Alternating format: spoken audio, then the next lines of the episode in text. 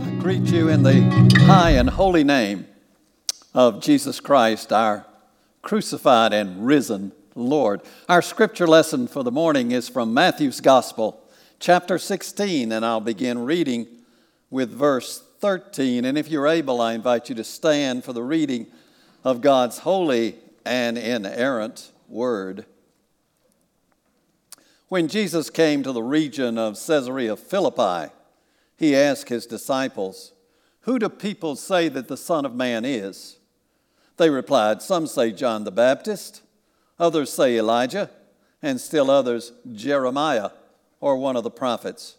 But what about you? He asked. Who do you say I am? Simon Peter answered, You are the Messiah, the Son of the living God. Jesus replied, Blessed are you, Simon, son of Jonah. For this was not revealed to you by flesh and blood, but by my Father in heaven. And I tell you that you are Peter, and on this rock I will build my church, and the gates of Hades will not overcome it. This is the word of God for the people of God. Thanks be to God. Please be seated and let us pray.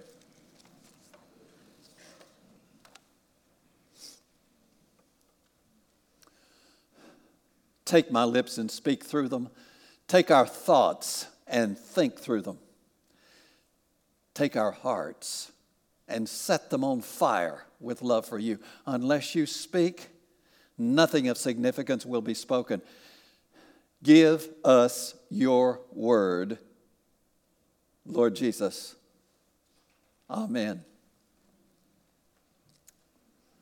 One of the oldest United Methodist churches in America is in the heart of Charleston, and that will not surprise you because that is such an ancient city. Bethel United Methodist Church. And in my opinion, the sanctuary of Bethel is one of the most beautiful in America. It, it's a very different design, but exceedingly worshipful.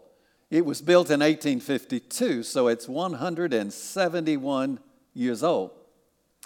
15 years ago, Bethel had a crisis. They discovered that termites were in the attic and had done so much damage, the attic was about to fall into the sanctuary. And so, for quite a period of time, they could not use the sanctuary while very extensive and expensive repairs were being made. Incidentally, 10 years ago, a similar disaster happen, happened to Lebanon United Methodist Church on the east side of Columbia. Again, it was termites in the attic causing the damage. As dangerous as these insects can be to our buildings, there are even greater dangers to the church today, and we could call them spiritual termites. And I refer to weapons of Satan that he uses against his most hated enemy on earth, which is the church of Jesus Christ. And in our scripture lesson for today, Jesus tells us that the church will continue to battle these forces of Satan until Jesus returns in glory. The struggle is long and continuous. Our scripture lesson today, the 16th chapter of Matthew's Gospel, happened at a remote place north of Israel let me set the scene for you Caesarea Philippi, 25 miles north of Galilee, off the beaten track. If you go to a Holy Land, on a Holy Land tour today, they'll take you there. It's one of the favored spots. It's really a source of the Jordan River. And it's amazing because you can actually see water surging out of the side of a cliff uh, to lead and form the Jordan.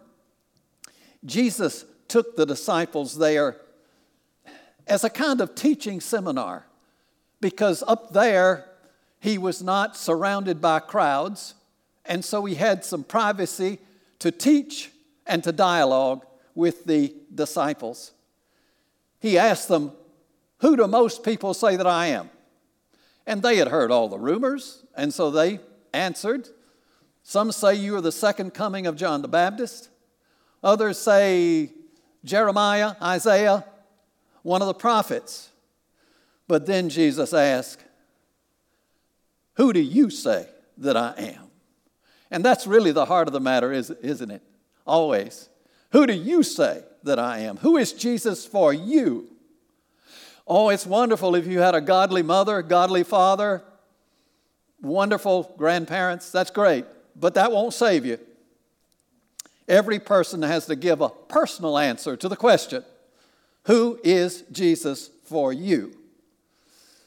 And the boldest of the disciples, Simon Peter, always the one to answer first, he said, You are the Christ, the Son of the living God. And Jesus replied, Blessed are you, Simon, son of Jonah, for this was not revealed to you by man, but by my Father in heaven. Following the early service this morning, one of the worshipers came up to me and said, Brother Bill, I believe that this was the disciples' final examination. And I think he's right, because from that point onward, we read that Jesus set his face steadfastly toward Jerusalem and toward the cross. Even today, nobody can claim Jesus Christ truly as Savior and Lord without the help of the Holy Spirit. Jesus then said to Simon, You are Petros, which is Greek for Peter. You are Petros, and on this rock I will build my church. And this is the first place in the New Testament where the word church is used, ecclesia in the Greek. Our Roman Catholic brothers and sisters have understood Simon Peter, the first pope, the first leader of the church, to be the rock on which the church is founded. But we Protestants believe that the rock is Peter's profession of faith, Jesus Christ as the Son of the living God. And then Jesus added, The gates of hell will not overcome it, the church. So let's go to today, to America today, in the continuing battle between the church and the forces of evil. Notice that Jesus gives us an offensive strategy. Jesus did not say that the forces of hell will be battering on the gates of the church. No, it's the other way around. He said the, church, the Christian church will be attacking the gates of hell and is going to prevail. But you may be thinking, I don't see that happening today, Brother Bill. No, it doesn't seem to be. If you watch television and read your newspapers, you would conclude that Satan's secular forces seem to have the momentum. They are attacking our definition of marriage, the authority of the Bible, uh, our claim that Jesus Christ is the only way to be saved. But Jesus, He did not call us to hunker down and feel sorry for ourselves. He called us to go on offense. We are to take His truth boldly into the public sector and refuse to be intimidated or silenced. And that takes more faith and courage than most of us have. Therefore, we, we need the, the guidance and the empowerment of the Holy Spirit. Because if we stand firm publicly for Christian values, do you think we're going to offend some people? Of course we will. But we must make sure that it's God's truth that does the offending, not us we must speak the truth in love. Now, let me point out four of the front lines where the forces of Satan, that we call spiritual termites, are battling the church of Jesus Christ and the truth of Holy Scripture. The first is this the temptation to accept a counterfeit gospel. And this spiritual termite is as old as the church. Uh, St. Paul preached the gospel in a region called Galatia, which is part of today Turkey. He founded a church there.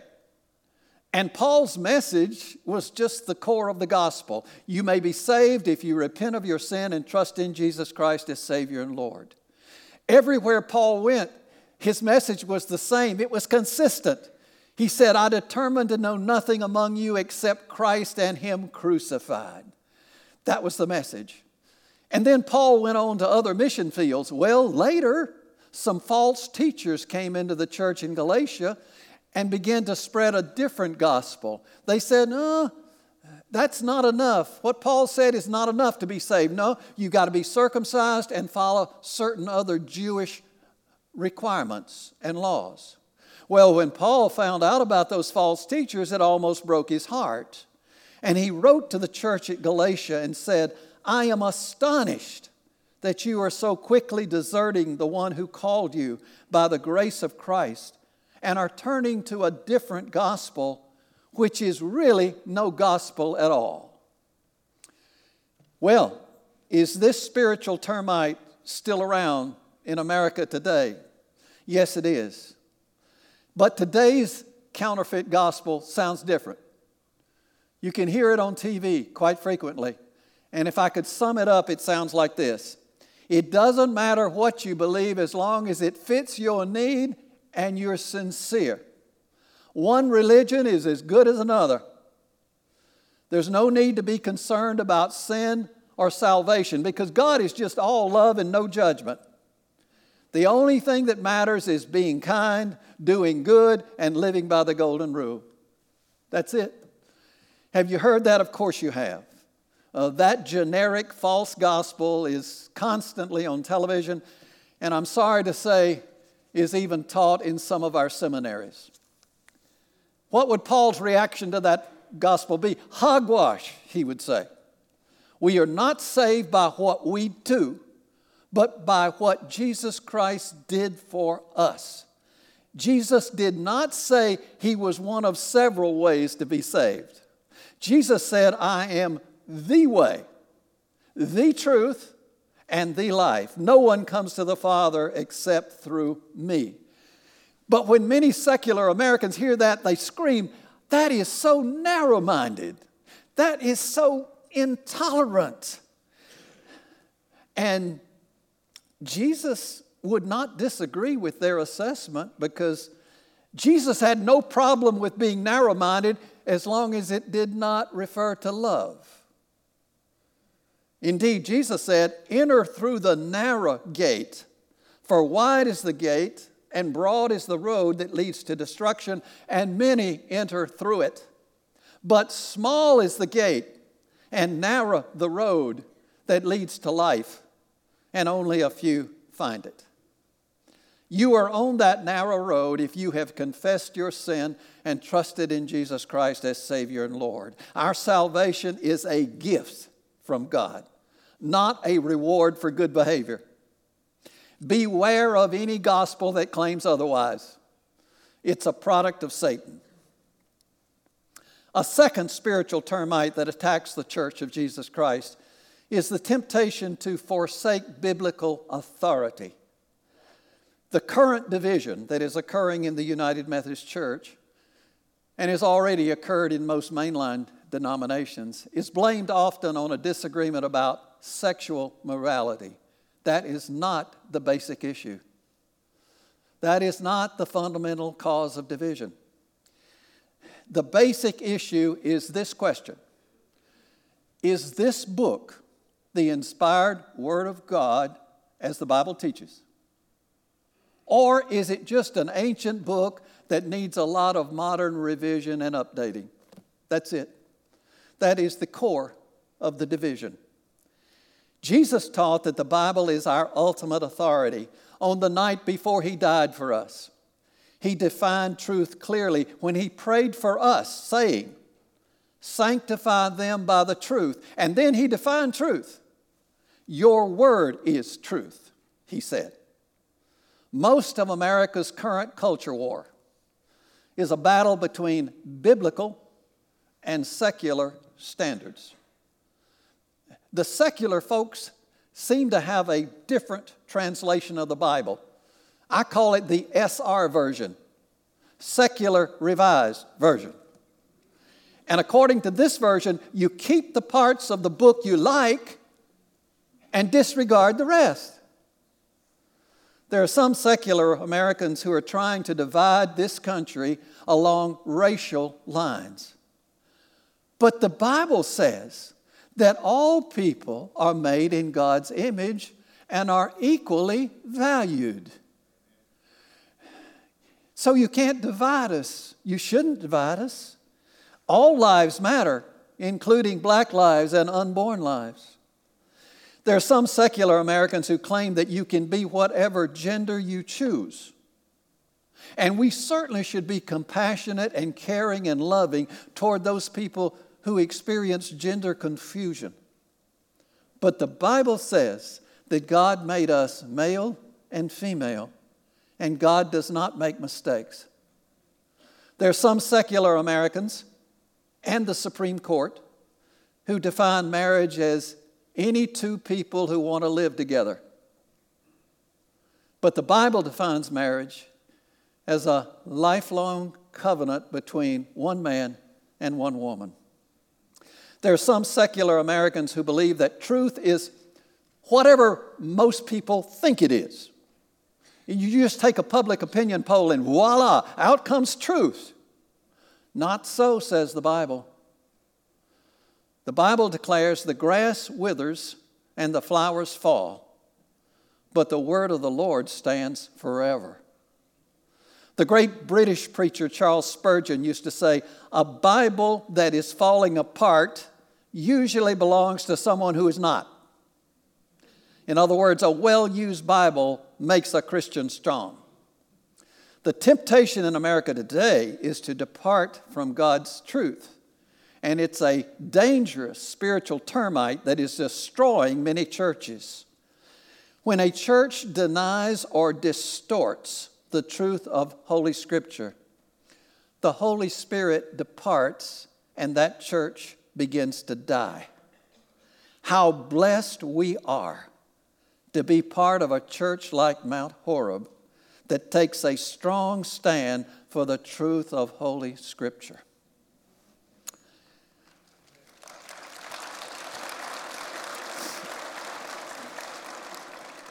A third spiritual termite that's threatening God's house is forgetting God's blessings. Sometimes our attitude toward God is, What have you done for me lately?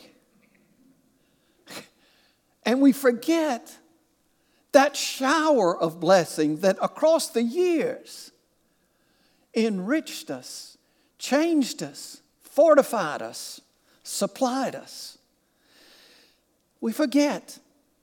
In Psalm 106, the writer reviews God's mighty acts in liberating the Hebrew people from slavery down in Egypt, talked about the plagues and how God brought the Israelites under Moses out of slavery and how he separated the Red Sea so that the Hebrews could come through safely and then brought the waters together back to prevent the Egyptian army from overtaking them.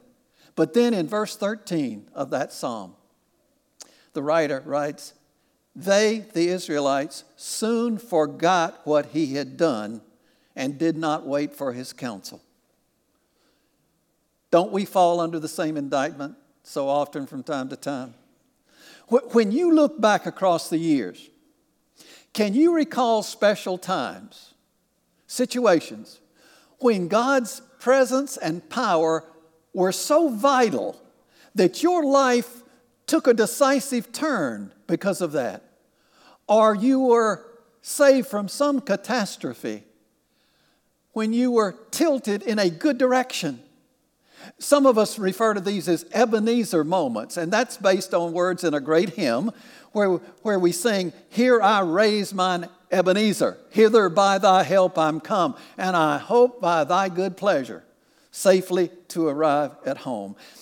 Have you reviewed lately your own set of Ebenezer moments? Maybe back to childhood, teenage years. Have you, have you reviewed them and said, Thank you, Lord. I haven't forgotten. I've been walking in your grace, and it's been decisive, and I want to thank you. Let me tell you, I might not be alive today if my guardian angel had not intervened at some crucial moments, and I suspect you could say the same thing too. Several years ago, I was invited to preach at a small church up in York County called Kings Mountain Chapel. And I went so gladly because that is a holy spot on my spiritual map. Because when I was 12 years old, uh, I was sitting on the back pew of that little church, and I heard the gospel proclaimed in a powerful way, and it touched my heart. And when I was given an invitation, I went down to that altar and knelt there and gave my heart to Christ. And he claimed me as his own child right then and there. And so, several years ago, when I got a chance to preach there, I was delighted to do so. And at the end of my message, then I invited the people there to do what I'd done to come down to that altar and make that same commitment. Many of them did. And I went down there too because I wanted to kneel in that holy spot 60 years or so later and say, Thank you, Lord, for not only saving my soul, but for showering me with your grace in all these intervening years. Have you done that lately? As the great old hymn urges, count your blessings, name them one by one. Count your many blessings, see what God has done. And here's the fourth and final spiritual termite that threatens the church it's forgetting our power source. Remember, just before Jesus ascended from earth to heaven, he gave instructions about power to the church. Jesus said, Don't leave Jerusalem, but wait for the gift the Father promised.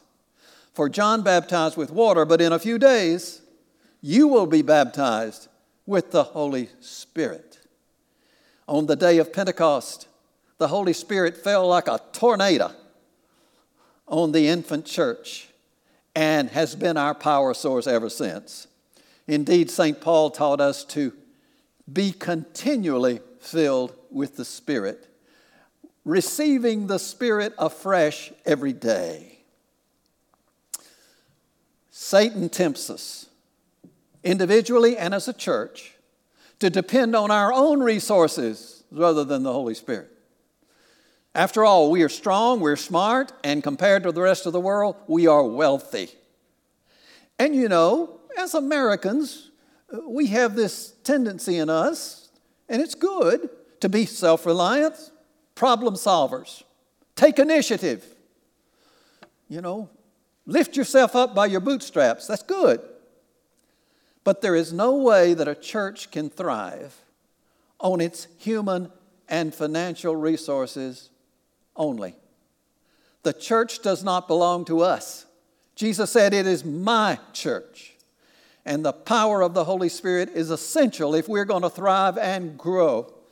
The Old Testament prophet Zechariah wrote, Not by might nor by power, but by my spirit, says the Lord Almighty. I think it was the first Bible epic movie. I think it was Ben Hur, the first one with Charlton Heston. Uh, and you can see it even today on some of these classic movie channels. And uh, the, the producer was the great Cecil B. DeMille. And when Charlton Heston was training to participate in that classic chariot race, which is sort of climax of the movie, he was having a hard time. And so he said to Cecil B. DeMille, he said, I can hardly stay on this thing. How in the world am I going to win? And DeMille said, Your job is to stay on it. It's my job to make you win. The Lord says something similar to us in the church. He says, in the middle of all these denominational divisions and cultural battles that you're experiencing, your job is to be faithful it is my job to make the church victorious. I'm an amateur historian, and one of my favorite subjects for reading is World War II, partly because my father was involved in that conflict. And uh, the historians differ as to what was the turning point in World War II. There are some who say that it was the Russian defeat of the Germans the, on the very outskirts of Moscow. But then there are other historians say, no, no, no, it was the Normandy invasion, June 6, 1944. Uh, they, they differ on that. But there is no such argument about the turning point in God's battle against the forces of evil. It was the combination of the crucifixion and the resurrection of our Lord. But just as World War II continued for years after the turning point, so the spiritual battle between the church of Christ and the forces of evil continues even today, 2,000 years after the resurrection. But the outcome is not in doubt. The winner has been declared. And on some great day, and it could be today, Jesus will return. And then at the name of Jesus, every knee should bow in heaven and on earth and underneath the earth, and every tongue confess that Jesus Christ is Lord to the glory of God the Father. The late John Reith was a Scotsman who founded the British Broadcasting Company, the famous BBC. And during the 1960s, the same secularism that swept across America affected Great Britain too. And one day at a meeting of the board of directors of the BBC, a young producer stood up and said, Times are changing, and the BBC must change also. It's time for us to drop our religious broadcasting. People are no longer interested in it. In fact, the church is becoming increasingly obsolete.